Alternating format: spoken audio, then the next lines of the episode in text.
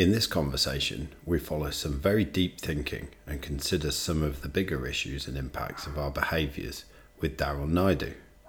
Daryl, a chartered engineer and a fantastic systems thinker, shares how he put his thinking to the test by creating New Normal Bar and Kitchen in Subiaco, which was built on the principles of providing seasonal local WA based food and beverages while reducing food related waste in the process. This is a fascinating insight into the thinking of someone who has spent some quality time considering behavioural economics and impacts at a really quite deep level, both on a micro and macro level here in WA. I believe taking the time to listen and truly engage with Daryl is well worth the time investment. He puts forward that his lack of emotionality helps his thinking, but I believe there's actually a lot of emotion in there, which, like his thinking, runs deep. So enjoy, Daryl. Hello and welcome back to WA Real. I'm your host, Bryn Edwards. Putting yourself out there based on what you feel is right, sharing the learnings of things that have not gone necessarily so well in business, and circular economy are just some of the things I'm sure we'll be exploring today with my guest, Daryl Naidu. Daryl, welcome to the show. Thanks, Bryn. Nice to be here. So, you were born here in Bunbury one of the things I like to ask right from the start is um, like people's connection to land, and because it is WA real. So, you interestingly have an Irish mum and a Malay Indian father, born in Bunbury. Tell me, what was life like growing up here in Western Australia? Uh, it's hard to know a, an alternative life, but uh, we certainly felt and still feel very fortunate to have been West Australian born and the life that we had, been raised in Bunbury, and you know then uh, also been born in Bunbury and then been raised up here in Perth was extremely fortunate. We didn't really want for anything. Uh, our lifestyle, you know, really engaged us with the outdoors from a very early age. And That's one of the most consistent things I hear from people who grow up in West no Australia. Doubt, no doubt. And um, the place really shapes you as well. In what way? Um, I guess, for example, uh, when I've uh, when I've spent extensive time uh, or periods of time away from Western Australia, the one thing I really miss is the coast. Yeah. Um, a year away on an exchange program, landlocked in the Midwest in in uh, Indiana, US the first thing I wanted to do the moment I put pens down for the last exam was find a beach. Yeah. And I don't know if that's typical of everyone everywhere. It's certainly for us here, we've become so accustomed to the coastline, to some extent the space, uh, the quality and diversity of nature as well. Mm-hmm. And yeah, I think that's really what I consider the most important parts of of being West Australian. Mm. So would you say you're a proud Western Australian? Absolutely. Yeah. Absolutely. We're so fortunate to be from this region. I'm sure we'll talk about exactly why in time. But the rest of the world doesn't live or doesn't have the same amount of opportunity that we have here. It's mm. different, but it's not. The, it's. It, I'm not going to say it's better here, but my goodness, I certainly appreciate everything that we've got the diversity of landscape, uh, the, the biodiversity that we have, the weather. Yes. You know, we're in shorts right now, Bryn, and yeah. uh, it's wonderful. We've just we've just knocked winter on the head, and and yeah, life is just very straightforward. It is. Mm. It is. I like the way you can coming from England, where things 70 million, 65, 70 million people on a very small island, and things are moving so quick and they come at all angles. There's a certain, you can see things coming across the horizon here, not just physically, but mm. also in the way trends and things move, I find. And if you have, and if I still keep my eye out beyond Western Australia and look at trends in the UK, I'm connected there and the US, you can see where we're going, but you can see how they come across. And then that also manifests itself in simple things like, you know, I used to catch the train to the city to work and I go past the Fremantle port and you see all the cars that are coming in. You see all the goods and services, and they're all laid out there on the tarmac before they go off to wherever they're going. You see stuff arriving. Uh, I guess that's that's true. Uh, Mm. You do appreciate the isolation as well.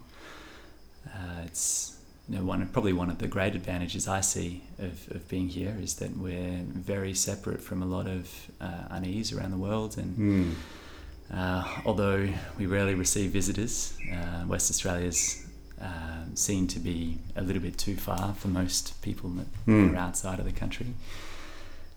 Um, we Kinda might makes- we might catch on to work. trends a little bit after the rest Yeah. of the world, um, though we also yeah do have to fend for ourselves in a way, and it's in Mm. a way nice. It is. Yeah.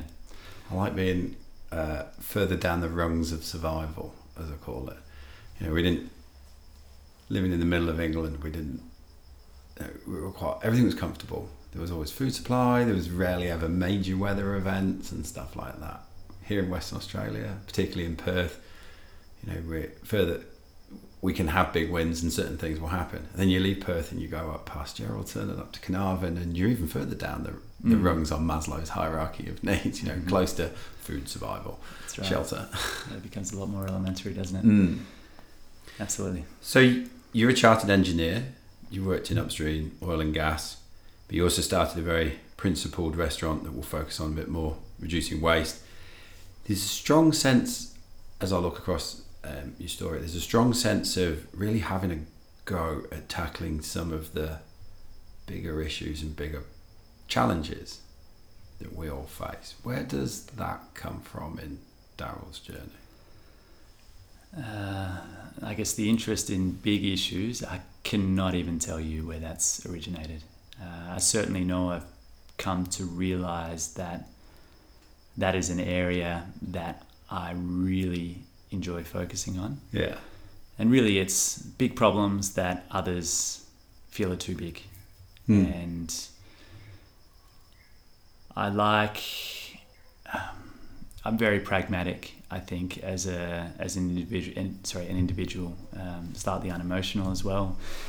And I feel like it. I just have this aptitude at seeing systems in a different way to others. Um, I can connect the dots a little bit easier Hmm. often feel like I'm saying things and the audience can be a few steps behind. Uh, for me, the challenge has been how do I become a better communicator Yeah. in this area? Because certainly when I started out, I wasn't really able to just slow down, articulate exactly what I needed to say, and even then, the words sometimes just don't come as as well for me as they do for others. But uh, the process is is a focus, yeah. When did the penny first drop that? Because there's an inherent bias, you know, as we leave childhood and go into the world that everybody thinks like we do.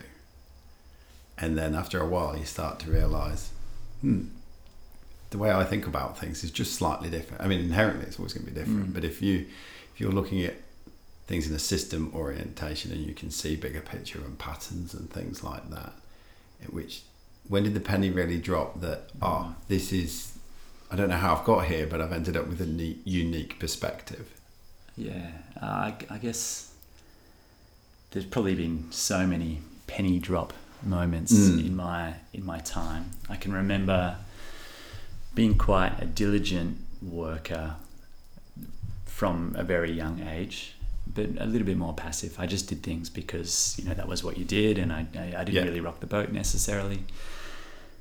I left university, float. I mean, left high school, floated into university, and was just fortunate to have really landed in an area that I would consider home to my calling. You know, in a way, I'm, I'm very confident that I am where I want to be now, in terms of the skill set, uh, the focus as Mhm. well. Um, certainly, leaving Western Australia uh, was, and when I say leaving Western Australia, going to live as a young adult somewhere where my parents weren't following me. yeah Uh, you know, I, we were very fortunate as we were growing up to really see a lot of the world. Um, again, being first generation Australian, my parents really prioritised us knowing family and Mm. origins and, and really just seeing the world. And I think that has really kind of set us on the right path to, to maintaining an open mind, to really being comfortable with some of the challenges that life throws at you as well. Uh, Mm. but then moving forward to this time away, uh, I, I went while I was at university, and I probably wasn't the most uh, diligent student at university for a period. Yeah. I went away on an exchange to a university called Purdue, and it's in the middle of Indiana, very close to the Illinois border, a town called West Lafayette. It's about two hours south of Chicago, and it's about as different to where I was from as I could imagine within the United States Right. Very friendly people. Uh, I did so much learning there without actually even really knowing it. Hmm. Uh, you know, here I was thinking that I was, you know, having a year long holiday, and you know, I didn't abstain from any of the parties or you know, the, the anything that, Yeah. that came with being away, you know, on college campus in in the United States. But I went there with quite a distinct purpose, and I really, I felt like while I was here, uh, learning, you know, I studied chemical engineering and chemistry, so it probably gives you an insight into the, I guess, the things that interest me as well. But all that we were learning about was, you know, resource extraction. You know, it was Yeah. it was certainly the mo of Western Australia at the time, and you Mm. could see universities as a precursor um, were preparing us for that, and I really wa- was a little bit more curious. So the time Purdue University was one of the leading engineering schools over in the United States, and I was quite interested in alternative fuels, knowing that you know f- from a renewable energy perspective, Hmm. um, my role as a chemical engineer was probably not necessarily going to extend into the world of wind, solar, hydropower, and you know Yeah. the real mainstays. So hydrogen, biofuels, they became a real interest, and at the time, uh, one of the leading researchers in that field academically was uh, Professor Arvind Varma, who has sadly passed away early this year. Um, I kind of just thought I'd suck it and see and, and see if he'd take me on as a, a research, um, or if I could do my research thesis under his guidance. And, and yeah, that led to, I guess, that that decision to move away led to a, a, several different, um, I guess, moments of realization. Firstly, I saw there was far more to the world than what we were looking at here in, Yep. in resource extraction. Mhm. I also really became very fascinated with the energy industry, just in the whole. You know, what we Mm. manufactured with, you know, the way our economy is structured nowadays is, you know, almost a, a modern, new, basic human need in, in energy. Yes. And uh, you know, I'm, I'm sure there's differences of opinion on that point, but I just I challenge you know anyone to live without the lights on for Hmm. you know an extended period of time.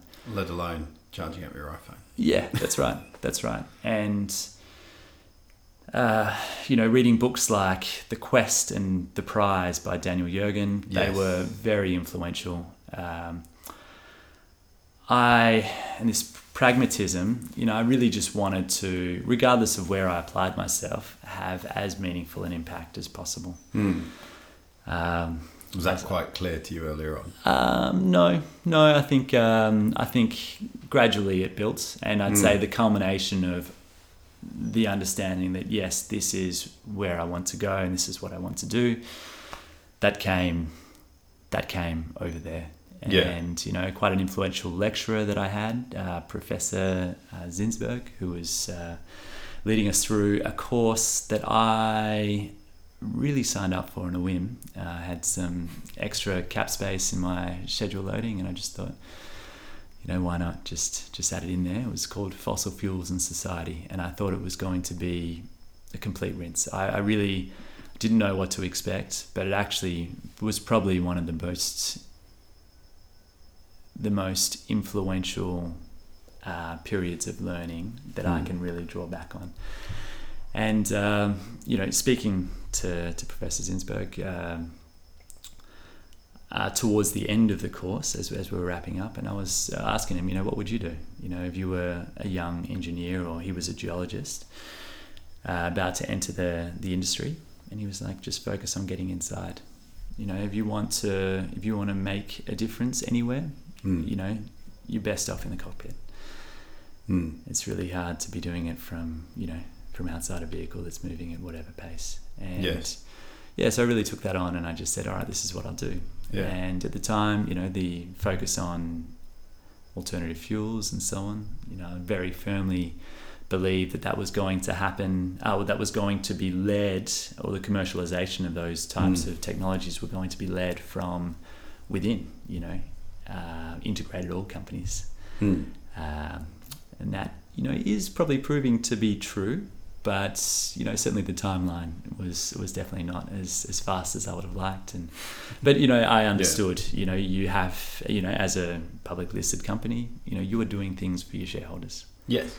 and It's quite transparent. yeah, and so you know why why pursue anything purely in the interest of science when you know you just need to maintain profitability. Your commercial venture. Certainly, you know the uh, there are the advantages of being able to organize resources and and and really, um, I guess, create that cost benefit analysis uh, or create that cost benefit by you know pursuing some of these things, but it needs to be done at the right time. Mm. And yeah, and so that led me to to Chevron, and then um, other aha moments. The I guess the point at which I decided, impassioned enough to go out and do something myself. Uh, I never really looked at business as something I needed to do, Mm. uh, though I really, I read a really interesting book, and it was uh, published by the UWA Press uh, by a guy by the name of Richard Weller, yeah. Professor Richard Weller. I should um, offer him that uh, courtesy. It's called Boomtown 2050. Yeah. And I would have picked up this book as a bit of coffee table reading and maybe not much more. Yeah. Um, back in 2009, 10, somewhere around that time. I can't remember exactly when I put, bought it. Uh, really, the book is a study into futures for Perth and I guess largely, um, I guess the metropolitan region Mm. In in uh, the southwest, and really shone a light on a lot of the inefficiencies that we treat as normal here in Western Australia. We well, I don't even even know if it's tolerating. Um, you know, to tolerate them means that you have to realize that there's something wrong. Yes.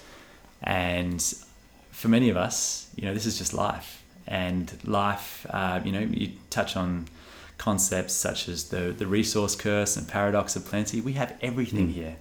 Yes. We've got sun, we've got wind, we've got space, we've got biodiversity coming out our ears. yes. Yet, One of the top five sites in the world. Yeah, that's right. Southwest. and we are just not able to and because of these things i Mm. feel like there are many impediments to us actually becoming very resource efficient Mm. because we don't have to think about efficiency Mm. and that was a problem that I wanted to address.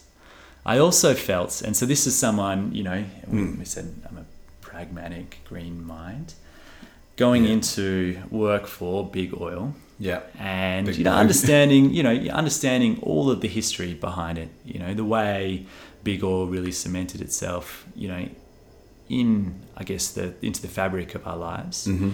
uh, the you know what it's enabled uh, Yes. what it's meant and the repercussions How it's put itself into the economy, yeah you know, shifting from gold to oil. That's right. That's right. And I just one thing um, I have to say about working in big oil is it has to be home to some of the most intelligent, ecologically conscious minds I've ever come across. Yes. And this is very counterintuitive to what anyone from the outside would say in Hmm. observation. Um, they see all these things. They see us drilling in the Bight, or you know, companies drilling in the Great Australian Bight, and I understand, you know, Island. Barrow Island, you know, Class A nature reserves and Yeah. things like that. But personally, I didn't. I haven't really met people. There, there are a, a very firm uh, handful of, of real leaders here in Western Australia that, you know, really embody ecological efficiency. Yeah. Um, you know, taking those out of the equation, you know, we had people riding to work, people living very low cost lifestyles from an ecological perspective, despite the fact that they were earning huge amounts of money. Hmm. Um, you know, they were doing this not out of necessity, but because they saw something else. Yes. You know, we saw the scale of, you know, major capital projects, you know, huge, some of the biggest that have been committed to in Australia. And I think that gives you an understanding of what the, like a really tangible understanding of what the scale of our demand on a macro scale looks Yes. like. And Because everybody wants lights on. yes, Everybody wants to drive their car. Everybody wants to iron their shirt, Mm. charge their iPhone. yeah, that's exactly it. And um, for the lay person, Yeah. there's not much more thought that goes into you know what are the you know what are the the implications of me switching on the light or Yeah. you know what does it take to get you know uh, electricity on demand to me wherever I am Hmm. Um, what does it take for me to drive a car down to Margaret River and back Yeah. you know those sorts of things and I, I just i kind of feel and you know there's a lot of you know confirmations of, of, of this feeling that you know i guess this idea of cognitive dissonance dissonance should i say Hmm. is uh, is really interesting and one that i've and behavioral economics and you know Yeah. those sorts of Explain things cognitive dissonance for somebody who doesn't quite understand. I guess to use a, a really great analogy, I would potentially say smoking. yeah. Everyone now understands that smoking is very harmful for our for, uh, for our healths. Yes. Um, gun ownership, uh, gun ownership in the face of mass, uh, sorry, mass shootings. Yes. Um, people understand that the fact that we have guns in our possession um, can lead to these types of outcomes. Yeah. Yet, when it comes to personal ownership of a gun, um, you know, believe that the situation's completely different. Hmm. That um, you know, and they will look more favourably on alternative evidence than that evidence that's staring them in the face Yes. and potentially, you know, dragging them along to a certain understanding. And you know, one thing I noticed is that this idea of of personal liability to all the ills that we see around us. You know, companies wouldn't exist, governments wouldn't exist if we didn't have needs that needed to be managed on a Hmm. you know a more organized scale. Yes. So, also, you know, companies themselves, when you when you really break it down, um, particularly publicly listed corporations, Yeah. uh, the ones that are typically, you know, the subject of you know uh, picketing and you know uh, protests, they are guided by two things: demand, hmm which we create individually, Yes. and that's aggregated. And then shareholder will, right? So the shareholder will side of things is largely driven by profit. Hmm. Okay, so here we are, you know, and we're seeing a system develop here, right? Yeah. So we have the individuals looking at the corporations to provide answers to do better. But when the lens is turned back on ourselves, hmm there's nothing really wrong with the way we're going about life Yeah. um, the we see things that we do as needs when really Mm. they're wants. Um, Yes. Driving a car, eating, you know, more than we need. Um, you know, living on far more space than we really actually um, should inhabit. You know, these are all problems that you know we see in different degrees around the world from those that have the discretion to um, to really live that way. Hmm. Though trying to get behavioural change uh, to mirror the, I guess, the spoken and the, the ethical guidance that leads people to to say something, you know, about something that's external to their sphere of influence. Uh, well, no, not even sphere of influence to to their sphere of control. Yes. Is two completely different things. Yeah. And so I really love the fact that, you know, what I've studied has led me to a lot of quantitative analysis over qualitative. Yeah. And I really hate qualitative thought, qualitative justifications. I want data. I want to be able to quantify the relative, you know, the relative um, advantages or disadvantages of any decision that we make, Yeah. the opportunity cost. And I figured that we just need more transparency. Yeah.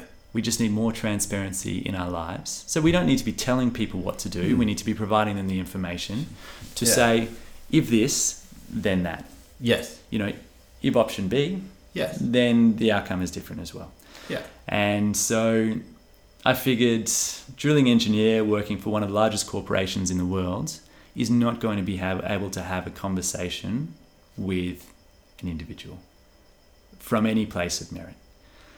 Uh, to do anything, you have to lead by example, I feel, um, to, to maintain any credibility. Yeah. And so, yeah, that's you know where we went. And so, I guess we were talking about aha moments. Yeah. And probably, uh, hopefully, I I haven't really waffled too much, but the it was probably a series of things that have kind of led me to where I am. You know, I think completely differently now than I did 15 years ago, than I did 10 years ago, Yes. and then I did five years ago.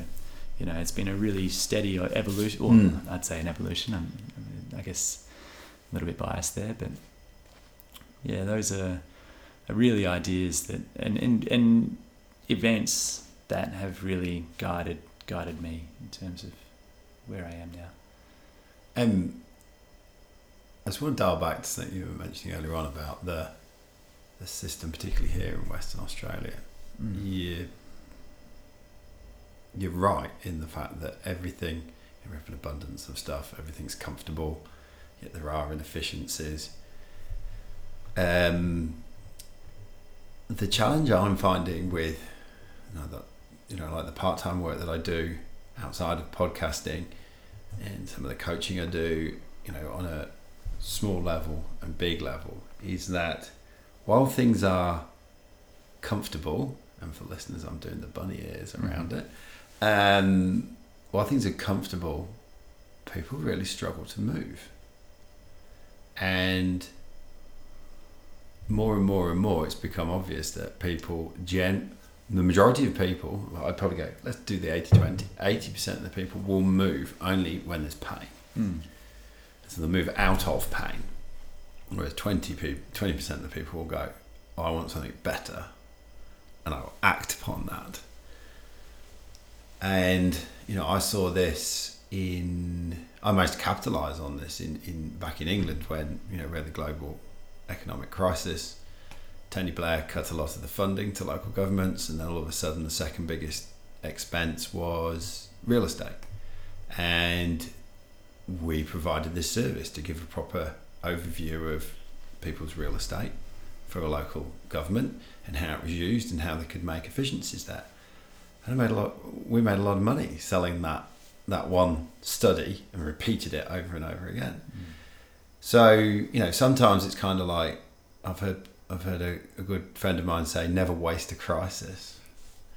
But it's kind of how do we move people when there isn't a crisis Mm. to avert a crisis before we move?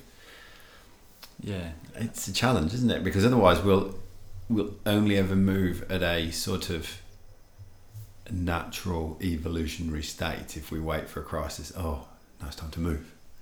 Wait for the next crisis. No, no, move. You know, it's almost like the bludgeoning elephant that only moves when he's hungry. Absolutely. Um, how, how do we get to a place where we, you know, nimbly move towards what's better in the twenty percent? Yeah, and um, it's a it's a really interesting point. Um, in crisis is typically when things change, and usually for the better Mm. as well. You know, you've seen it multiple times throughout history. Um, and also, you know, here I was, you know, really asking more of individuals. Yeah. Um, you know, we have organised ourselves and we've created a set of rules by which society works, Yeah. the economy works, businesses work, and Mm. so on. And those sets of rules definitely orient us to act in one way or Mm. a certain way. I really believe in the power of the power of this organization, so particularly economies and so on, to influence better practices. Mm. Um, you know, on a micro scale for the individual, but also on a macro scale as well. And this is where you know we could probably touch on you know elements of circularity in economies, And this idea of circular economy. yeah, and though in the meantime, you really can't blame people for working within the confines of the rules, Mm. nor companies, nor corporations. You Mm. know, I think what you need is consistency, Yeah. metered change. So it's not, you know, and we see a lot of this, right? You know, politically, you know, around the world, we've got a lot of drastic change happening. I'm not an expert on politics, don't get No. me wrong. Um, but, you know, that isn't helpful. You know, it's really not helpful. And I guess the, you know, metered movements towards where we agree we should be, uh, where I guess that crisis isn't created, but the disincentives are gradually, or the incentives, should I say, Mhm. are gradually phased in. I Yeah. feel is probably the most effective way to inspire better practice, and it is Yeah. all economic. Yeah. I believe. You know, and, and we can talk about business and you know, behavioral economics and all those Yeah. elements. I think we'll get to that in a minute, won't we? But um, the the one way I feel that we can make better decisions, the status quo, is by making the alternative more expensive. And the alternative more expensive. yes, Right. So try and disincentivize bad practice Mm. economically. Mm. Yeah. And that makes sense. Um, yeah, I came up with an example there, which is probably best not talk about. You can know that. Indeed. So you find you find yourself, or you are there by design, as a drilling engineer in Chevron. You've been there for how many years? Uh, I guess at the time of departure, about eight years. Mm. So it's in a fair bit. In So you're about, you know, you're about to go out and start your own business. We'll talk about that in a sec. When did the idea start to percolate? I mentioned reading that book by or Boomtown 2050. Mhm. That was 2009, probably 2010 when I purchased the book because I'd started work in 2009. Yeah. I'd say a lot of the thoughts were growing. Um, I felt very ambivalent and very, very present with, I guess, opportunities to work in ways that would honour better outcomes from that perspective, or for for uh, for an ecological, from sorry, from an ecological perspective Mm. Where I was. I didn't feel the need to move. Um, certainly, the the business side of things came from. I didn't realize this, but I'm actually quite a hard worker, Mm. and I like finding solutions to things. Mm. And I was in a position where I had a very cushy rotational job that gave me as much time off as time on the tools. And I guess with that extra time, I just saw that as opportunity to do something. You know, other people could watch TV, they could go on surf holidays, they could, you know, do anything with their time Mm. and really we just you know we're throwing some ideas around and this is you know one idea that you know I was quite passionate about one to see you know um, I guess new normal bar and kitchen was the was what the culmination of, of this uh, ideation was but one uh, being first generation Australian and having the chance to travel a lot around uh, the world I saw the way culturally people did things Mm. I remember when I turned 18, or even just slightly before I turned 18, what the nighttime culture looked like in Western Australia, or in Perth specifically, uh, what that looked like, and how disparate that image was in relation to many other established cultures. Yes. Uh, you know, it really, there was a lot of anonymity. Um, we really didn't have, I feel, a good enough respect for drugs and alcohol individually uh, within our culture. And what it meant was a, you know, it was it wasn't a very safe, exciting nightlife Yeah. here in Western Australia. So that was one thing. That was very small actually. The other that really evolved, and this this probably happened a couple of years after reaching reading this book by Richard Weller, I started you know thinking about waste. Um, also, probably around 2012, 13, um, I guess the the understanding or the quantification of biodiversity in our home of you know the southwest became very apparent, and you know it was re- just really just reading about it. Mm. Uh, I was amazed to hear that the southwest eco region of Australia, and for those of you at home, it's it's a region that is bordered by Shark Bay to the north and southeast as far as Israelite Bay, and, and put simply, if you were to draw a line between the two um, points uh, on, on the coast there, and everything southwest captured uh, Right. in that region, is one of the top five biodiversity hotspots in the world. Um, and so, a biodiversity hotspot is it's a region known for its biodiversity in general, so the, the quantities of unique species that, that exist, uh, but also for the, um, I guess, the level of endemicism as well, so the number of endemic uh, species that are found here. Here in the southwest, we particularly have a lot of uh, endemic flora, uh, Yeah. which which contribute to that that biodiversity of endemics, and but also for the rate of loss of those species. And you know, it's a really interesting thing. You know, like one, you you almost feel like you know we should be awarded a medal for um, for that realization, but then you know we have rates of biodiversity loss that exceed you know most of the world Yeah. uh, which is really worrying. Hmm. You know, recently, um, For, for only five and a half, uh, two and a half million people. yeah, yeah, that's right. And so we've, we've become very effective at dominating the environment. That is Mm. one thing that this last hundred years has taught us Mm. is that we can uh, very effectively eliminate anything else, and probably soon ourselves if we decide to. Uh, in many, uh, you know, it's choose your own adventure. Really, we could, you know, we could do it in many different ways. Whether it's political instability, whether it's, you know, kill, killing all the insects, as Mhm. uh, as has become recently quite well well documented. Though the,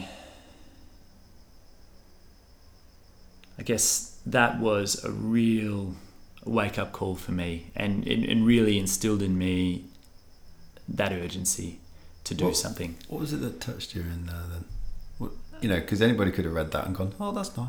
Uh, I, I, I don't know. I don't think I can't really put myself effectively into the shoes of anyone else, Mm. but certainly I just felt very strongly about that. You know, I'm very So for somebody who said earlier on that they're quite unemotional, well. So th- I was just about to say this as well. Yeah. Like I'm very unempathetic when it comes to issues like poverty. um you know, cross-border disharmony. You know, all these things that you know Mm. our news uh, stations or just media will choose to focus on. yes, um, but more focused on the, the structural issues that are you know leading to these problems. You know, these are just symptoms yeah, of a problem. hundred problem, percent.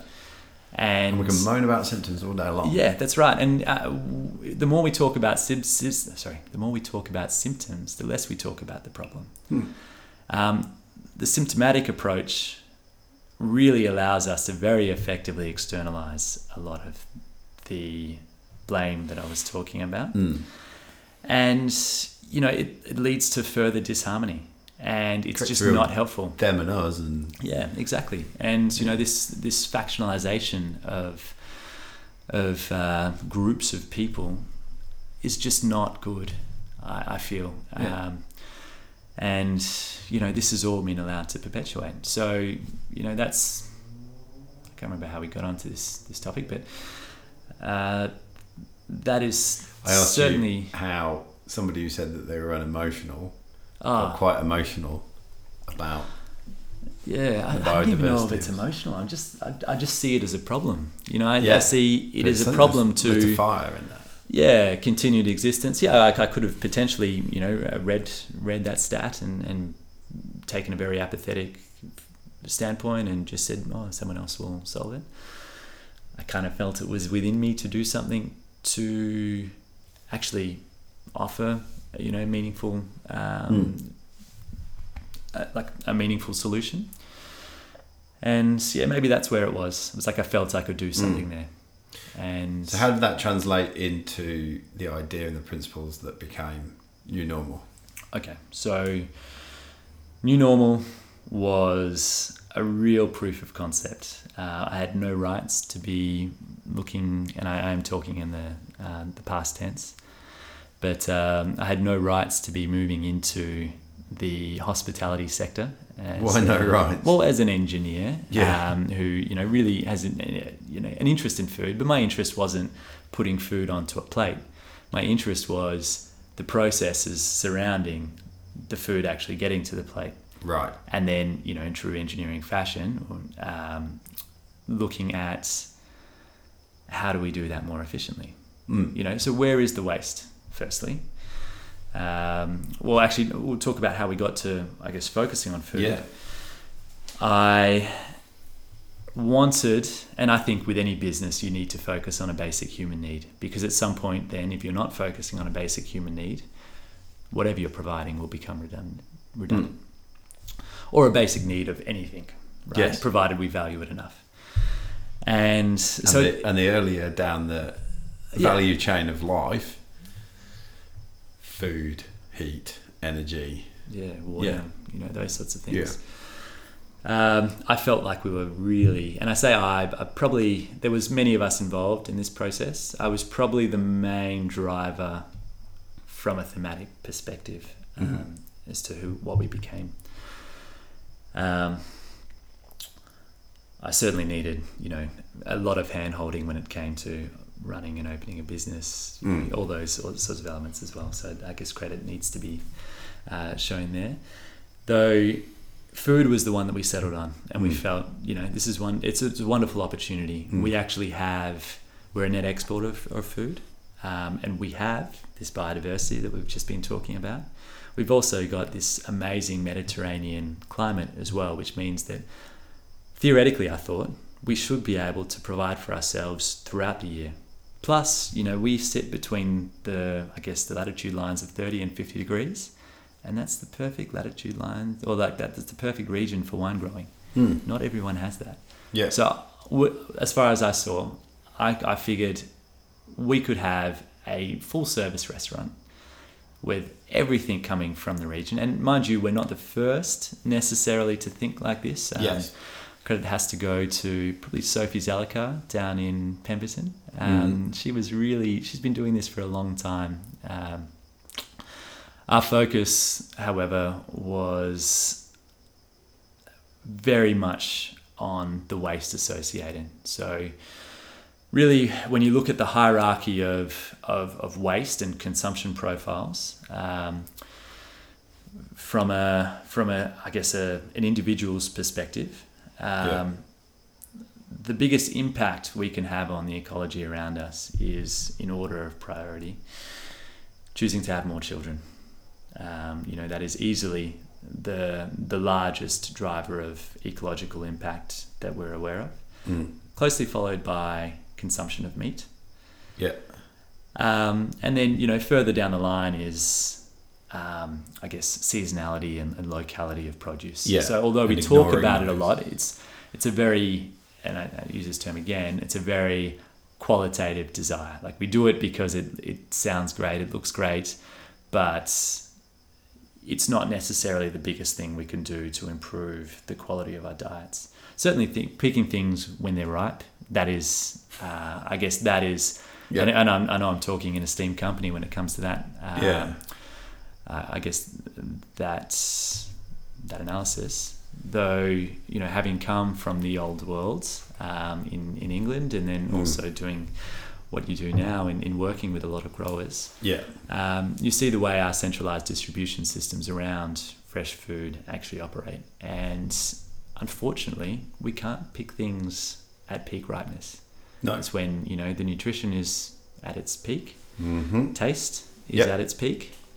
Though you know when you've got a you know a minimum of a three week uh, supply chain residence, Mm-hmm. um, unfortunately that's just not possible. And Yeah. so we end up with these When very the price lackluster, but tomatoes peaks, and you've got Yeah. chemicals that you can put on them to ripen them quickly. exactly, yeah, that's right. That And- creates a perfect storm, which Yeah, yeah. So the the locality side of things was one for us. Um, the big one for me was inorganic packaging, and so I, I need to take a step back from the, uh, I guess, the agricultural context here. yeah, From a chemical perspective, inorganic packaging is anything that's not organic, and organic is something that has a carbon and hydrogen backbone molecule. Yeah, and so that's plastics, uh, a lot of things that really don't have any intrinsic value to what we're serving as a restaurant, yes,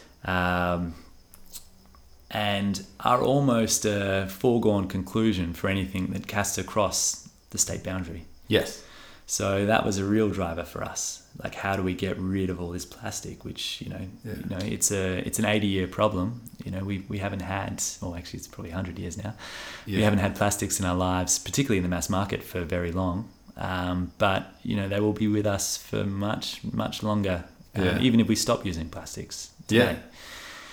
And so that was a really interesting challenge for me as well. Um, but then the next one was really how do we how do we influence people to consume less meat? And for me, it wasn't telling people to consume less meat. You know, no one really listens to anyone that jumps up on their soapbox quite readily. Quite readily. Mm. Um, the challenge for us was how do we make vegetables taste as delicious as possible? And so, on top of the fact that we, you know, we needed to make room for vegetables and plant-based product on our menus at all times, yeah, we did whatever we can to make them as delicious as possible. And I, I one thing that I'm really glad to admit in the post-mortem what uh, new normal had become was some of the vegetable dishes that I'd had in that restaurant or the plant-based dishes that I'd had in that restaurant were the most delicious things I've ever tasted yeah, and that was really great. And then the, next thing, um, you know, to, to reinforce the, the structural change of decision making at an individual scale was let's be transparent. Let's not use words like green, sustainable, local, seasonal, uh, you know, all these words which, you know, I'd come to really despise because they really act as a very effective mask for inefficiency yeah, and let's just tell people how local uh, how much locally sourced produce we were serving how much waste we were creating in the kitchen let's measure every single waste stream and this is something that you know structurally we don't have the ability to do on Yeah. a residential or small scale uh, as a small uh, small business or small to medium sized enterprise scale in Western Australia. It's coming, but I really think that's going to be key to actually influencing better practice. Mm. Firstly, when you measure, you can charge Yep. for inefficiency. yep.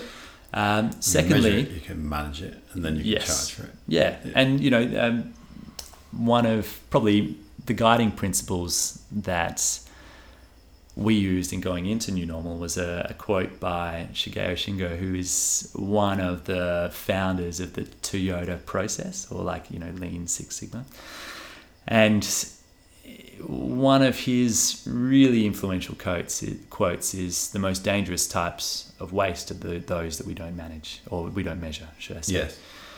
And so I was like, let's just measure everything. Yeah. You know, that's all we need to do is just measure everything and figure out a way to bring that to our customers in as close to a real time feedback loop as possible. Hmm. And so that took a little bit of time. So we spent, you know, here as an engineer, I was like, all right, if we're not using these terms, how do we articulate to the likes of mass media what we're doing? Hmm. Where, you know, really that's that's hard to communicate without numbers to back you up. But when you're a new Mm. restaurant, you don't have the numbers.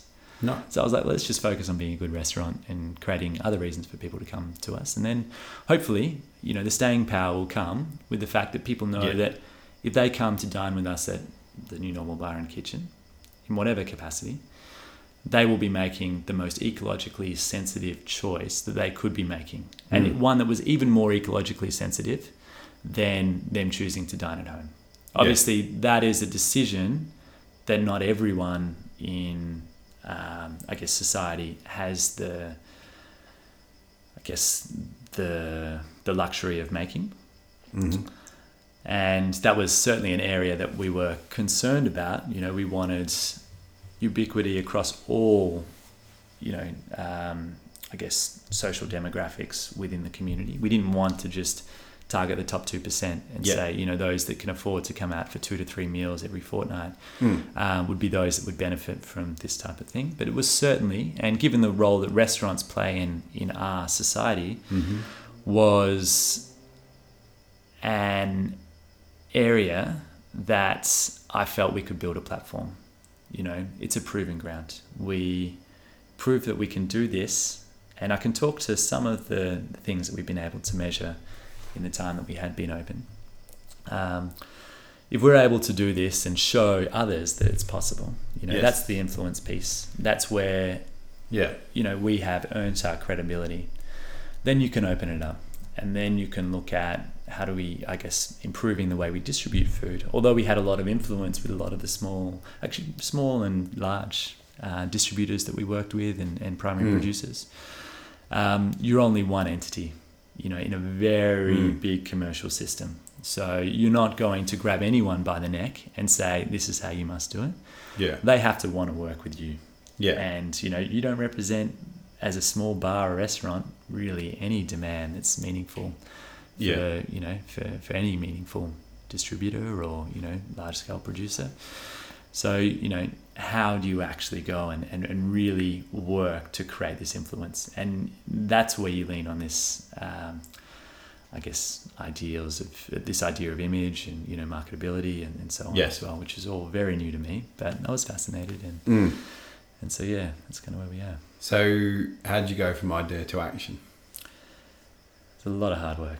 Uh, I'd say it was an idea that was born probably four years. Was it just you or was it a group of people? Um, there was a group of us. There was a group of us, and I'll keep them um, anonymous for the time being, just Yeah. um, just because of their preference. But um, one one of which was my brother.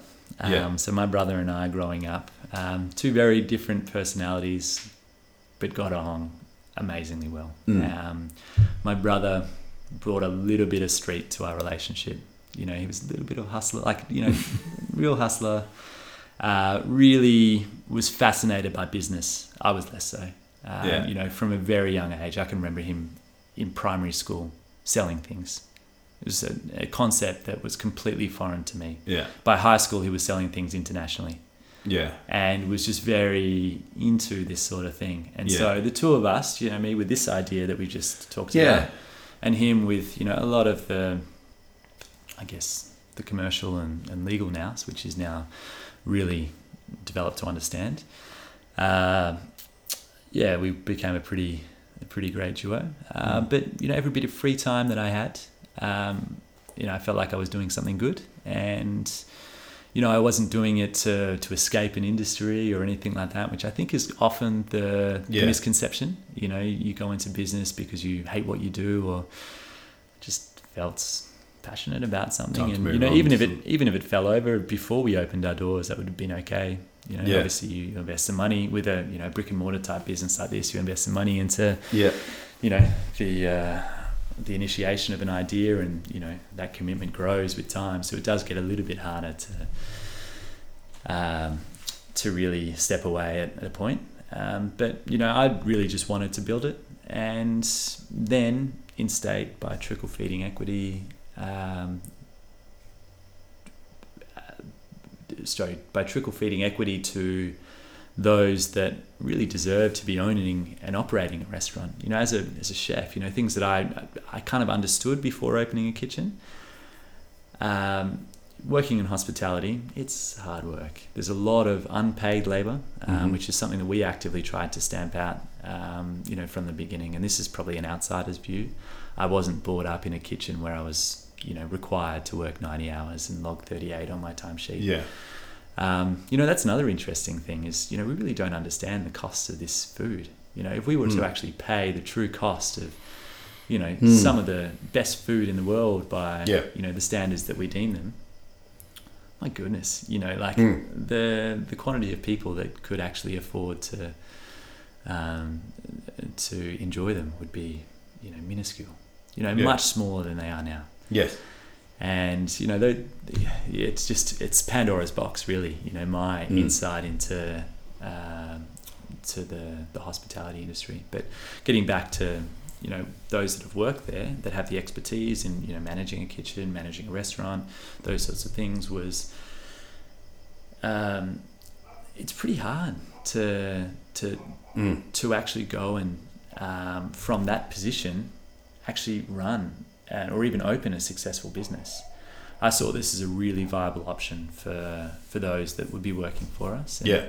it did take us a little while to find um, you know suitable staff members that really you know had the interest, but you know they worked more like founders than employees Yes. you know it's very hard to, to really um, to, to find those that think that way and you know sometimes it's just you know pride in position pride in you know in, in, in their own brand that has them act that way um, sometimes it's they actually understand where you you know where you're coming from um, you know that's a very special person Yeah. absolutely. Um, the challenge for me was to make sure they were all brought in to, to understanding this. But Yeah. yeah, so I guess I didn't want to, you know, become a restaurateur. No. You know, that wasn't me. You know, I was very uninterested in what goes onto a plate. I was really looking at what comes next. You know, after we figure out the process, after we optimize Mm. the process around a kitchen, how do we optimize the process somewhere else? Yes. and I am completely industry, technology, interest agnostic when it Mm. comes to that sort of thing. Mm. If someone gives me an opportunity and says, "Hey, you know, we've got a process and it's just not meeting our requirements," That'd be it. that'd be me. I'd be in Yeah. there in no time. I think. Yeah, so that was that was it, and and I guess the way it all shook out was um, we did have a, a, a business partner who was actually planning to run the business, but we we learnt sometime before we were to open that um, I guess we just didn't we weren't on the same wavelength, Mm. and we decided to kind of part ways, which meant you know it left um, I guess this business in in the hand of two very green hospitality professionals. Yeah. And of the two of us, I Yeah. was probably closer to the idea and a lot of the planning and structurally the, the I guess architecturally the, the design of the, the venue. So, and I just I had money, you know. I- I've I've lived for a very long time within my means, Yeah. and um, just having that, um, I guess, discretion to just take some time off and say, hey, I'm gonna do I'll, yeah, I'll focus on this, and you know, we'll see what happens. You know, and, and obviously, it's it's probably been a lot longer now. Um, you know, focusing on this business than I'd intended. You know, I was thinking oh, it'd be six months, and I'd be able to turn back around and jump back into the world of engineering. But unfortunately, you know, it's Mm. you know, when you have a business, you really you, you do need to make sure that business is your number one priority. And um, And when did it open?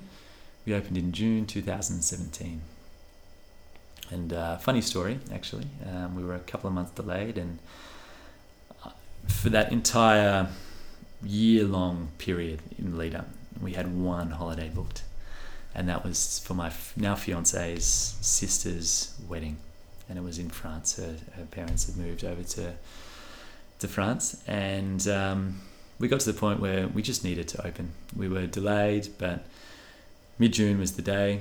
Everyone was in. You know, we had staff. They were on the payroll, and we Yeah. were just like, "This is the day." Yeah. That was a day after I was to fly out to France. So here comes my brother Justin, strapped in. Uh, ran the venue for two weeks. I felt like an absolute criminal for leaving. But It was one of those non-negotiables in Yeah. my mind. It was. It was. Um, I think these types of events are very important. And, Yeah. And so yeah, we had a, a wonderful two weeks. Me working double time, you know, wedding attendee during the day, and then during the early morning to you know mid morning, um, trying to coordinate things from the other side of the world. Which it's amazing how efficiently you can do that these days. But Yeah. yeah, it's really interesting how that all happened. And um, yeah, ultimately, um, I was very happy where I was uh, and doing what I was doing. Yeah. Um, obviously, you have stressful times, and you know, but you know, I had opportunities that you know I wasn't seeing my peers receiving. Um, and this is, you know, outside of the organisation. I felt like they were very good, and you know, we worked for the same place. Uh, I probably don't need to mention where that was, but um, yeah, I, I felt valued, and and you know, there was Yeah. a lot of there was a lot of opportunity, and Mm. I was working with very intelligent people, which for me was a was a real plus. Yeah. So um, yeah, that was good. And then ultimately, I you know offered to you know commit to some part time work. At the moment, I, at the time, I was working on a project that had just that was a Lean Sigma project that had just you know Mm. entered into the the control um, phase and and uh, probably took about two days a week. I would, Yeah. I would have thought to to really see it through.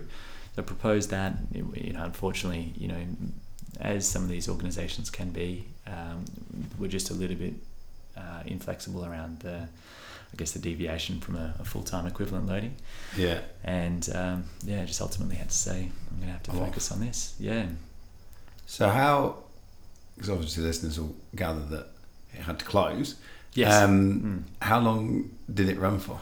So we closed officially on the 18th of April 2019. So Right. that that had us open for about just two months short of two years. Yeah. So and that would probably sit us in the, I guess the just outside the 20% success rate for small business um, beyond two Yeah. years.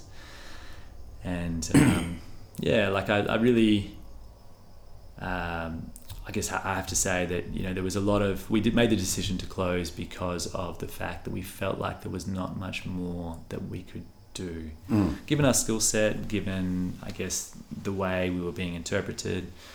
Um, obviously, you know, whenever you open a business or do anything, there's a lot of externalities. Um, externalities that you want to be aware of. Um, you make an you know an educated guess, an assumption as to how those you know external external factors will play out, but Yeah. ultimately, I think we were probably a little bit bullish about the region in which we opened in. What were some Um, of the highlights of that? Oh, so many highlights. Um, I need to I need to start with my staff. I, re- I really do. Um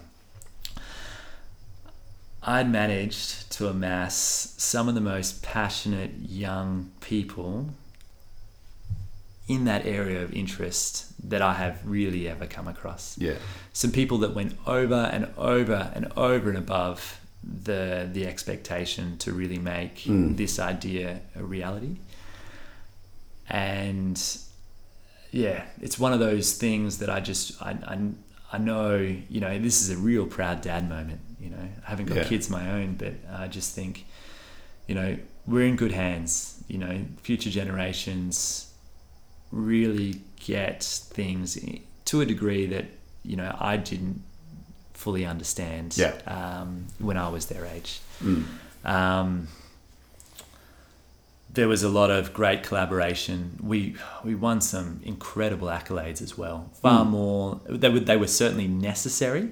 Yeah. Um, given what I know about the way the business was going, you know, every time you you know we won best new restaurant in the WA Good Food Guide in, in 2017, which is you know it's we're in Perth, but it's a hugely competitive market, Mm. you know, and there's different you know levels of investment and. Uh, we had no pedigree, you know, outside of those that were in the kitchen who were very skilled, Mm. um, and you know, the, obviously the, the the staff that we had running the venue. Um, we as owners had no pedigree. No one knew us in Yeah. the world of food and beverage in Western Australia, let alone anywhere else. Yeah. And you know that was awarded three months or four months after we no, three months after we opened. Wow. Um, you know, we were very You fortunate. thought, "Whoa, Yeah, well, like you know, these are these are the things that keep you in the game. Really, like, um, unfortunately, there's only one. You know, you, Hmm. you know those types of awards. There's there's only one. So you know, you, you've really got to if, if you're not winning them, you've got to figure out you know other sources of, I guess, uh, of motivation. But um, we actually managed to do what we set out to do. Did you get to the point of measuring the waste? And Yeah, absolutely. So, but the the and obviously in different different levels of success. Um, we can talk about that more if you're interested, or if the listeners are interested. But um, we did a lot. Um, I think the the challenge of betting on a race that you're not running in uh, definitely um, is a really valid, um, or, or actually not betting on a race that you're not running in is a really valid piece of business advice as well. Um, you know, certainly you're in far greater control of those things that are actually within your control when you're relying on others who, Mm. that, you know, they'll sell you the world. They'll, you know, they'll tell you that, you know, a product release is coming or integration with an API is around the corner, but, you know, it may never happen. And so, Yeah. you know, you can't really rely on those things. Um, treat what you know as knowns and anything else that may potentially come as, you know, is out there to turn up. yeah, that's Yeah. right. As there's being something that may arrive. Uh, but certainly, yeah, we um, in terms of statistics, 100% of the organic uh, waste that we produce returned to the nutrients or cycle of soils, which is amazing. You know, at the moment, Mm. you know, 60% of our or thereabouts of our general waste is actually food waste, Yeah. and you know, it's not necessarily food that could have otherwise been used, um, although a lot of it is, um, just because of our own, you know, I guess. Um, home economics, um, Yeah. management of a kitchen and a you know fridge, um, but you know it's still valuable nutrients that can go to really regenerating soils, and um, I feel like we're already harsh enough on our soils as, as it is, Yes. um, but to to have a very one directional flow of nutrients out of the the soils, um, you know, at least in a natural um, process, is just you know it's a little bit too much of an ask Mm. and that was great. Um, probably about 97% of the produce that we served came from the southwest eco region of WA. So um, obviously we weren't perfect. Um, there was the odd occasion when we had chickpeas on a menu, and I'd ask our head chef, "Where did chickpeas come from?" Oh, it says they came from the Ord River. So, you know, technically it's outside of the southwest eco region, but it's still WA. Yep. Um, we don't do liqueurs very well here Mm. in uh, the southwest, or we don't have a, a, huge supply. But fortunately, over in South Australia, they're um, they're very clued in to uh, to that area. So a few of our liqueurs came from the Adelaide Hills, and herbs and spices. Um, very low density, um, but um, very impactful um, contributions to any dish. Um, also, the distribution of, of such is is very unintensive in terms of the fact that you don't need to preserve the freshness. Yeah. They're dried. They're you know so they'd be they'd be the regions where we'd um, where we'd outsourced. Uh, to, and then we produced almost no inorganic waste from our kitchen. Right. So, um, and this was one thing that I wasn't 100% sure of. And so I, I did talk about how I jetted off and let, you Yeah. know, basically drop the hand grenade of opening to, you know, a team that, you know, was involved, but, you know, Yeah. shouldn't have been as involved as I made them. Yeah. I remember before I left, it was just a mad dash of just like, all right, what could we possibly need?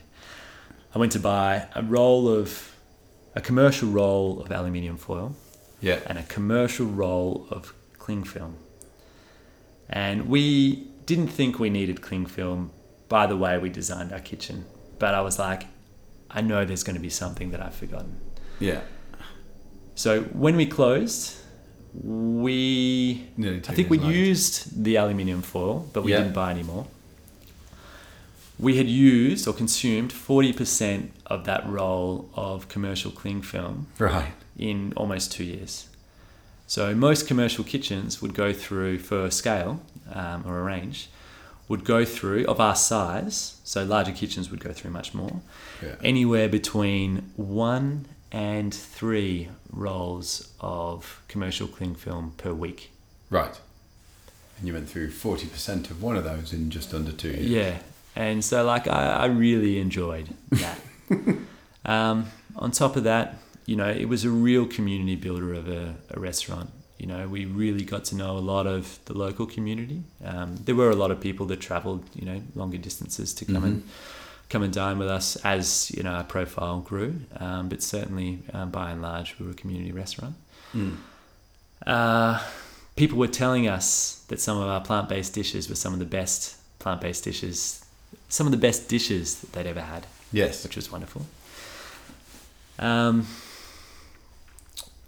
in closing, our staff have gone on to really spread this message as well. And you know, Mm. we're probably you know at the time of recording now, we're maybe four months on from the date that we closed our doors and everyone dispersed. Mm. But I'm hearing, you know, weekly, fortnightly of the way, you know, new places of work are changing Yes. their practices based on conversations with ex staff members. Right. And that's exactly the sort of impact that we wanted to have. Obviously, we would have loved to have kept those, Yeah. you know, that team together and, you know, Yeah. just create this A team of, of the Eco Warriors. But, Mm.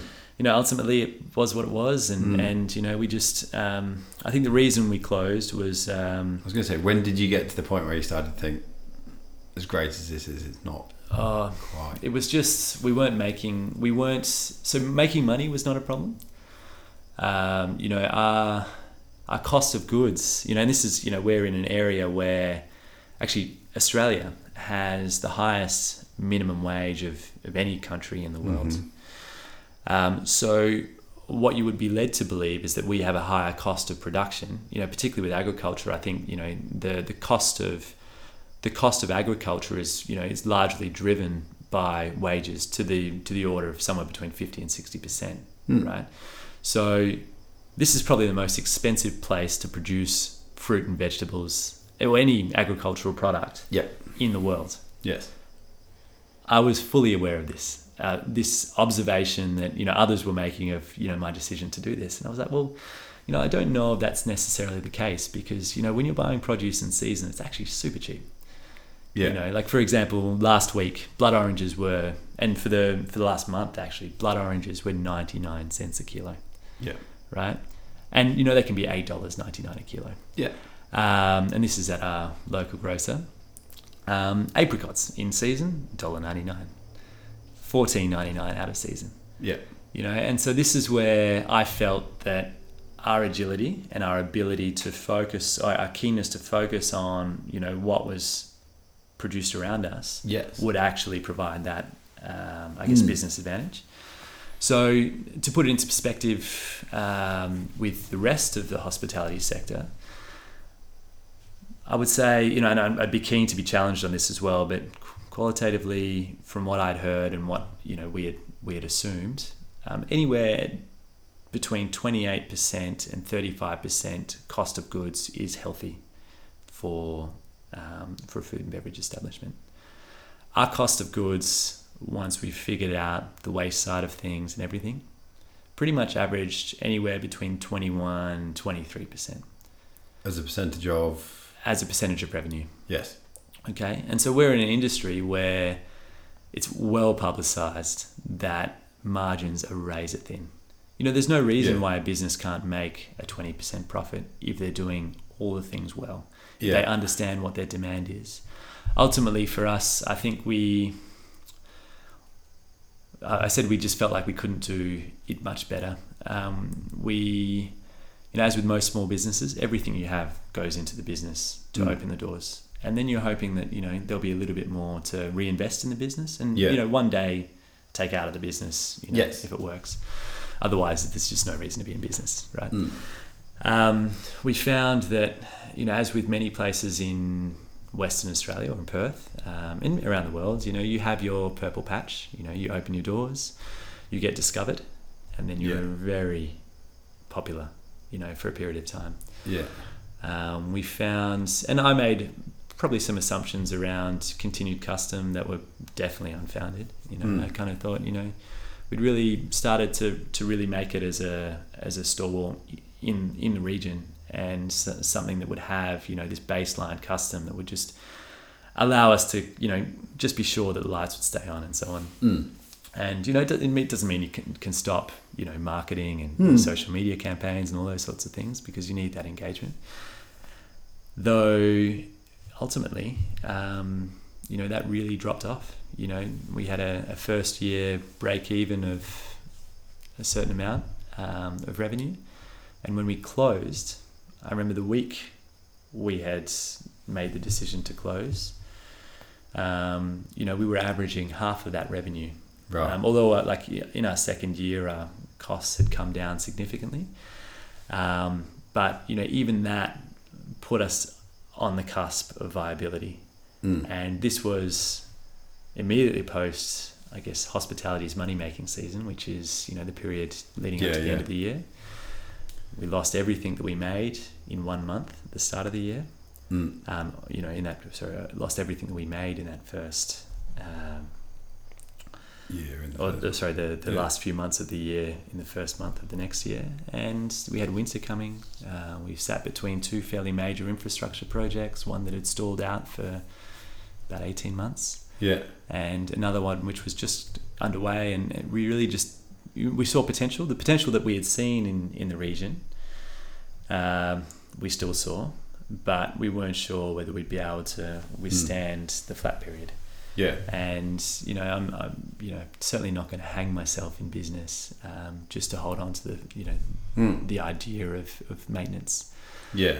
uh, and viability and um, yeah it just was the right decision and Was it a hard one or? oh, it's, it's probably one of the hardest decisions I've made absolutely um, you know there's a lot of things you know just from I, and money's not even high on that list you know time probably you know Mm. you put a huge amount of time into things and you know uh, i think you probably you've got a bit of a window into my soul and that you know like i've i spent a lot of time thinking about what's next you know we were looking at getting into some very boutique food distribution to try and get you know that biodiversity i was Mhm. talking about onto the plates of individuals or home cooks and um, you know a lot of those things just couldn't happen Mm.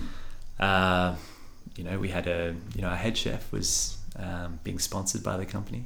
Uh, it means an extra, you know, three years of, of, of toil without much, um, I guess, autonomy to, or discretion to choose, you know, where they live, what they do.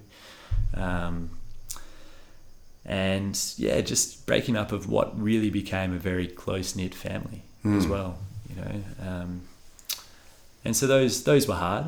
Um, certainly, I do talk about cognitive dissonance as well. You know, your balance sheet's telling you one thing, but you kind of very easily led to believe something else as well.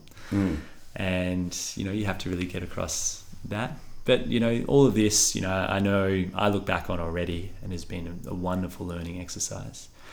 What's some of the biggest things you learned Uh, from a business point of view? certainly, even though you know it's going to be hard, it's really, really hard.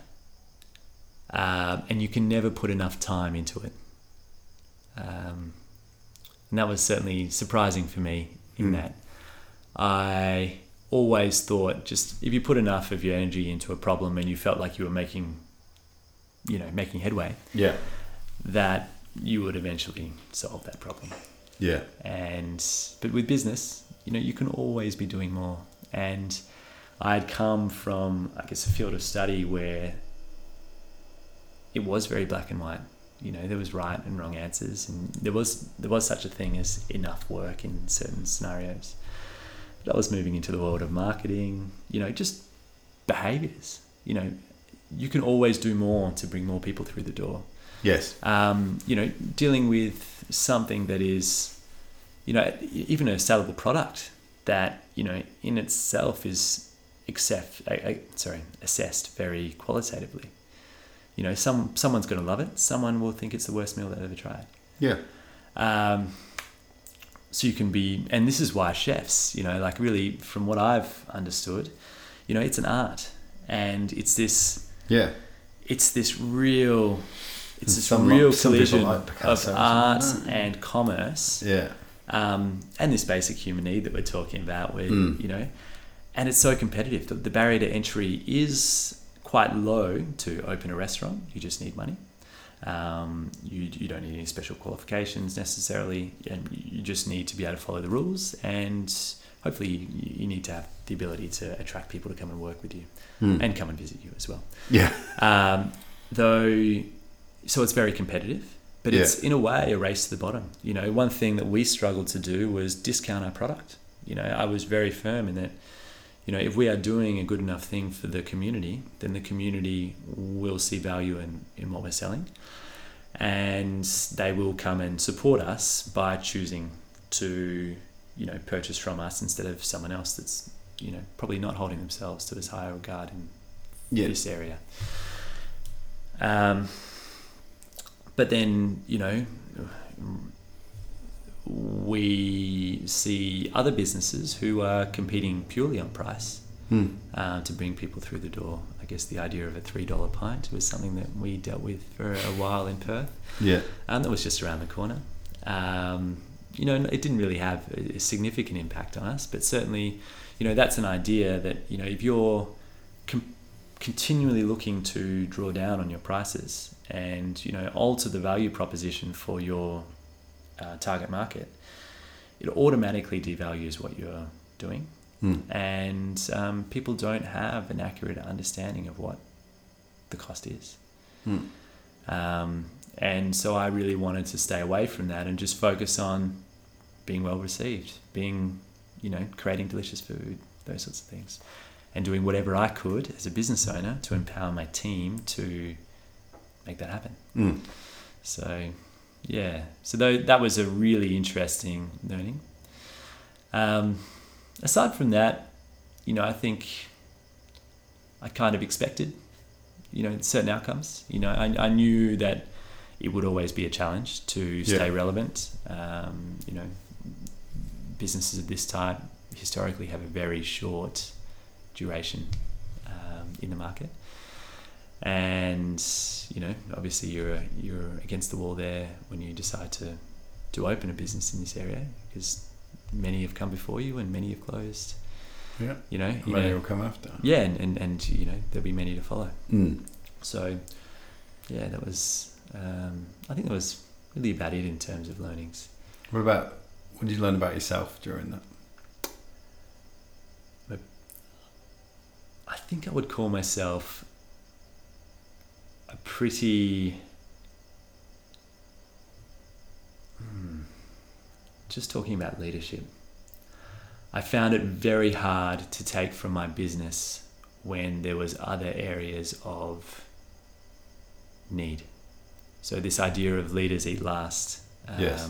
You know, I've ne- I haven't read the book, Mm. and I don't even know who it's by, but I remember seeing the title and think, yeah, and um, and thinking, you know, that that does resonate a little bit with me. Um, I I I really, for me, I took very little out of that business um, for the time that we were we, we were operating, and probably, you know, it, this is not a you know, I guess an exercise in corporate martyrdom necessarily, but it's just you know, I wanted to see it succeed, and I didn't see my role as being pivotal to the operation of the business.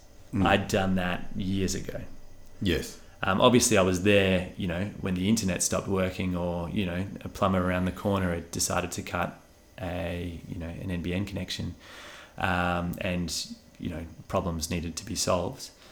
Um, but in terms of day-to-day operations, that wasn't necessary, and that was true from probably, you know, s- six months in. Yeah. Um, and so, although I was doing a lot of work and a lot of useful work for the business, I wasn't really able to to treat it as something that would pay me Mm. uh, a wage. Um, you can lose a lot of friendships in business, Mm. um, and I am a lot more assertive than I thought I was. Hmm. Um, I think ultimately you, um, you know, everyone does have this naivety in business when they start their first one. It's in different areas for different people, but Yeah. certainly that advice of don't mix business and friendship is, I think, a, a valid one in a lot of cases. I'm not going to say it's all cases, but Yeah. um, certainly, you know, your prior relationship with people and their relationship with you um, can really cloud decision making as Mm. well. And so, you know, that's an area that you know we've obviously, you know, burnt a couple of bridges with people. Um, they burnt a couple of bridges with us as well. You know, Mhm. and d- different people in different ways, and and um, obviously I think about those situations a lot. But you know, at the end of the day, the discussions that needed to happen happened. Mm. Again, I talk about being very unemotional, and I think the counter to that, in terms of someone that's, you know, in conversation with me, can lead to heightened levels of emotion, just because emotions aren't being mirrored, and I Yes. understand that. And you know, in a lot of interaction, that's. So I think um, probably while it's been respected, um, you know, it's been hard to you know hear messages that have come from me Mm. and yeah, so that was really a tough one because some great people, you know, and great Mm. people that we have elevated into positions that they weren't ready for. That largely that's where it stemmed from. You know, we thought such and such is a great person, They're ready to do this. and you know they're great with people. They're ready to run our venue. Mm, You know, it has worked as a, a waiter or a waitress, you know, for many years, Yes. but never actually had to manage people and so on. And you Mm. know, certainly in the first few months, that was that was a real source of, and and you know, prior to opening as well, that was a real source of of just angst for me Mm. and uh, many others. You know, it's not just me as a leader. You know, it's everyone that has to work in that environment because it really does deteriorate very quickly. And although everything's clean on the outside, um, you know, a happy work phase. Uh, I mean, a, a, I guess a, I guess a, a dysfunctional workplace um, can't mask itself for too long. No. And you know, we've all seen it. I think everyone that has Seen it, taken a job has it. seen situations like that Yeah. and yeah that was that was a hard one you know under my watch as well you know Yeah. it's, it's tough so that'd be the main one Mm. yeah. Mm. What were some of the unexpected benefits that came out of it for you? I certainly believe i can do a lot more now Mm. than i probably could uh, Yeah. or, or had done previously Yeah. um, I've learnt there are so many great opportunities that come from just asking your community um, and looking to build community as well. People actually want to see that. Yeah. And so we have received a lot of support, whether in kind or otherwise, um, from the community in, in that sense. You know, um, a lot of businesses in our industry that would have been skewered for some of the things that we had done, you know, were completely forgiven. You Yeah. know, we had a situation where an oven of ours went down and all of our food was, was prepared through that oven um, at 4 p.m. on a Saturday and we were busy. Yeah. Like we were, this was early-ish days um, before before the awards came and everything. But you know we'd um, been discovered, and the oven went down 4 p.m. Perfect timing. Um, no one really does a service call on a weekend as well. Yeah. And we also, you know, knew about this issue as well. We'd been trying to sort it out, but on the other side, it just wasn't really being met with the same level of urgency. Um, but yeah, we basically had to call every single one of our guests and try and make them alternative bookings for the evening. Yeah. And you know that was a real, a really interesting situation because you know I can imagine how I'd be if I you know had dinner plans, hadn't had, hadn't got anything in the fridge for, for Yeah. dinner if plans had changed, and you know had to, to come up with an alternative, especially on one of the busiest nights of the week. Yeah. And people were amazing. People Yeah. were absolutely amazing, and if anything, it, it probably built you know stronger relationship Yeah. within our community. A brutal Um, honesty. Yeah, and also, you know, I guess the the ethos of the venue as well. Gradually over time, you know, people were very understanding. You know, people didn't get paper menus um, in our venue. They weren't able to order pasta, burgers, those sorts of things. Hmm. Everyone understood what they were coming in for, or most people. And Yeah. um, you know, I think understood what we were trying to achieve and wanted to be a part of that as well. And I'd say to everyone that was, you know, part of our custom, they they would um, certainly, you know, Mm. being contributors to maintaining it for as long as it was maintained. Where would Daryl have been if you didn't pull the trigger and do do Ah, really hard to say. Um, really hard to say. Um, certainly, the uh, I guess the the candle of improving energy, um, the way we consume. Um, certainly, I, I went down this path of trying to instead of trying to create more supply to match an increasing demand. I was trying to figure out how to decrease demand so that supply didn't have to Yeah. increase. Um, obviously, that's counterintuitive to everything we understand about commerce Mm. because, you know, and this is where I feel like the economy is broken because we, at some point, uh, and I'm not going to say broken, but it's, you know, the outcomes that we're getting from this economy are perfectly, um, you know, can be anticipated perfectly Hmm. um, you know, the way we look to bring virgin resources into our economy at the expense of potentially labour, Hmm. um, it's because of taxation. Um, the the way we invest our money is because we need to see growth, and the growth really only comes from an increasing market size. And I might be, you know, having economists really, you know, turning, um, trying to to really um, add a little bit more context to this, but um, simply, I just think at some point we know that our profile can't keep increasing. Yes. You know, regardless of what else is around us, we are going to we are going to hit the walls of what is physically possible in terms of a you know a supportive human life.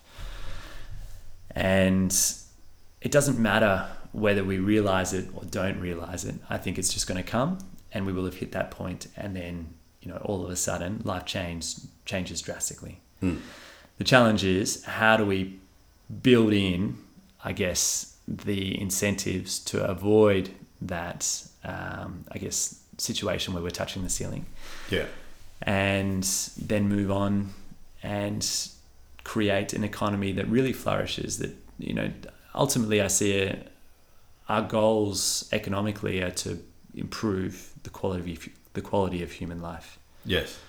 right? Um, but at the moment, quality of life and GDP are intimately coupled.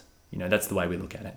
Yeah. Uh, we look at market size, you know, and they're all tied to consumption. Hmm. And largely because, as I've said, you know, it could be consumption of services, but because we make it far more efficient to um, pass materials through an economy without taxation, um, we just mean we just means we consume more materials. Hmm. So I'd still be on that path, I would say, in Yeah. In trying to figure out ways, and, and that's really hard from within a company that's, you know, they're motivated by their shareholders to increase their market capitalization, um, to improve profitability, and so on. Um, you know, I, I see that and I fully understand it, and you know, my role in there is to do exactly that, but it's to figure out ways to create that additional value without sacrificing that profitability, the um, I guess the shareholder return, and you know, obviously there's other ways structurally we could change the economy, and that's through policy largely. I, I don't necessarily know if I'll be, you know, jumping over anyone to try and, and race into that space. Um, I'd really like to be involved in just the, the doing, you know, Hmm. technical feasibilities um, are, certainly an interest and and now um, you know, I have the chance to really focus, you know, more on that engineering pursuit. I was going to say The world of what's next. yeah, dispatchable renewable energy uh, sources is is really entering the mainstream. Um, you know, I guess uh, we've kind of crossed the thresholds um, through which dispatchable solar and wind power is actually the cheapest form of dispatchable uh, power that, that we have available to us. Yeah. Um, what I had previously been disappointed about with Western Australia and the way we were growing is that we were becoming very efficient at extracting resources. Yeah.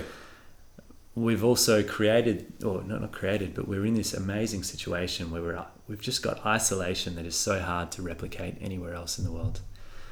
So you know we're almost this amazing little test bed for ideas and Mm. things, um, particularly when it comes to energy. Um, you know, uh, although we produce a lot, you know, we're one of the world's largest LNG producers. We have sun and wind uh, up there with some of the most, um, I guess, sunniest and windiest population centres around the world. I think it's uh, first and third in the order of uh, priority. And we also have, you know, for example, grid disconnection. You know, Mm. Western Australia is completely isolated from the Yes. national grid. And it means that, you know, for a lot of these dispatchable renewable solutions or, you know, um, alternative energy carriers, this is almost the first place that any of these will become commercially viable throughout the world. Yeah. So it makes sense. And we have the resources, whether they be environmental resources or natural resources Mhm. um, that you know we're, we're extracting to support, and industry that really relies on energy as well. Mm. So you know there's a, an emerging uh, field here in Western Australia focused on alternative fuels. Mm. I think there's great opportunities. Um, there's certainly opportunity for us to be passed by with this as well. So, Mm. you know, that's where right now I'd like to be involved. Had I been, had I stayed the course, you know, with the work I was doing in um, in engineering, I'd probably be in a very similar position. Mm. And um, this last few years has been an amazing education. Yeah. You know, in many in many different areas. Yeah. Um, certainly uh, has allowed me to build a level of articulation around understanding of a problem that I want to try and avoid, and really bring the picture together uh, in my mind, and hopefully I can and really share that with others. And it's, I think my passion for for work in this area has only really increased Yeah. you know, I think you know people talk about you know being disillusioned and disheartened when when things don't necessarily work out, but it just makes me a little bit more hungry. Cool. You know, it's just it's just the way it is. Yeah, for Mm. me, and, and um, yeah, so that's that's kind of How where we are. did you stay keep yourself grounded? It's a slightly different question during that time. Uh, Yeah. The, Routine. I think if you spoke to anyone that worked in the hospitality sector, Yeah. hospitality itself will keep you pretty grounded, Right. pretty pretty damn effectively. Right. Um, there is always something going wrong. There is always just something to refocus you.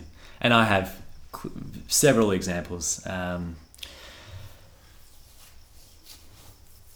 I remember a situation where we were actually. Um, so I was was I knew when I left, I guess the engineering fraternity, um, that I would probably have a challenge getting back in to become an engineer. And so I, I really did want to, to formally recognize some of the, the experience that I had. I decided to become a chartered engineer. Um, and that is a fairly lengthy process of career episode reports and so on Yeah. to, to do that. Um, but and this is an example of you know a, a real sense of elation married with you know uh, a, you know a significant I guess, corrector of that of that feeling. And um, so I just I'd been for an interview. I'd been told that yes, you can be, you know, you can call yourself now a, a chartered engineer. And then also, a friend of mine had sent me a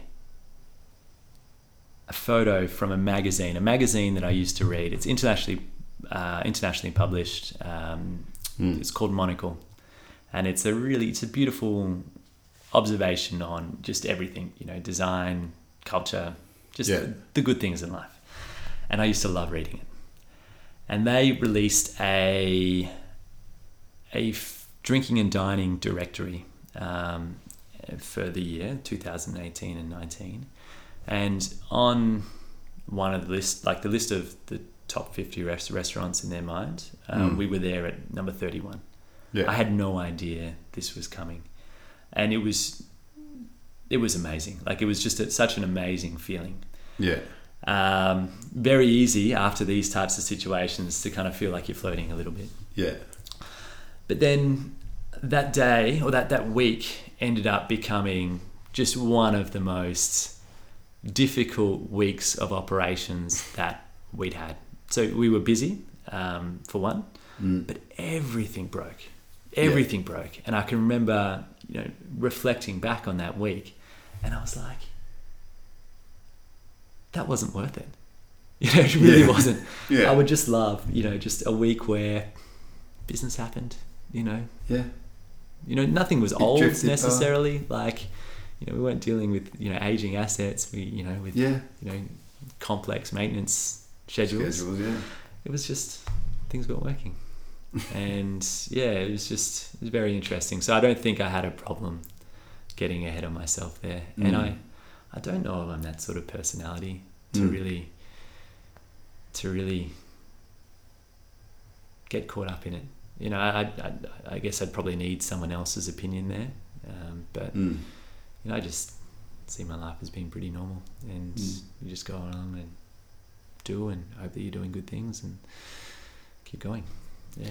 One of the last questions I ask all my guests is if you could take a little nugget of information and upload it into the collective consciousness so everybody just gets it, what would it be? Just understand that we all have far more power to influence than we often give ourselves the credit for. Yeah. we are very I, I, I do hear far more often than I'd like to admit very passive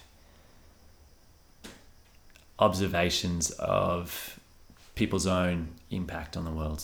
You know, I'd love to do this, but Mm. such and such a company continues to do what they're doing. Mm. I just I have no empathy for that type of uh, rhetoric. Yeah. And I just think, you know, yes, the challenge for everyone is to, to figure out what the actual cost is of, you know, any decision and what the, you know, the Yeah. true opportunity cost is. But yeah, just understand that like it can start with you. Yeah. And, you know, you making a decision to do something one way will have a trickle down effect to people who are, you know, if, it, if it's that different to what the mainstream is doing, they might ask a question and they might think about the same thing that you've just thought about two weeks ago. Mm. And yeah, we just need to take the bull by the horns a little bit more Yes. and just do the right thing Yeah. as far as we see it. So that's that's it. Awesome. Daryl, it's been an absolute pleasure Mm. to talk Sorry, to you. just a glass of water. yeah. Um, It's been an absolute pleasure to talk to you today. Um, to actually sit and listen to somebody who thinks about things so very differently, deeply, systematically, unemotionally, and in a very considered fashion is, yeah, it's a real privilege. yeah, likewise, Brent. It was uh, really nice to, to sit down and chat. So thank you very much. Thank you.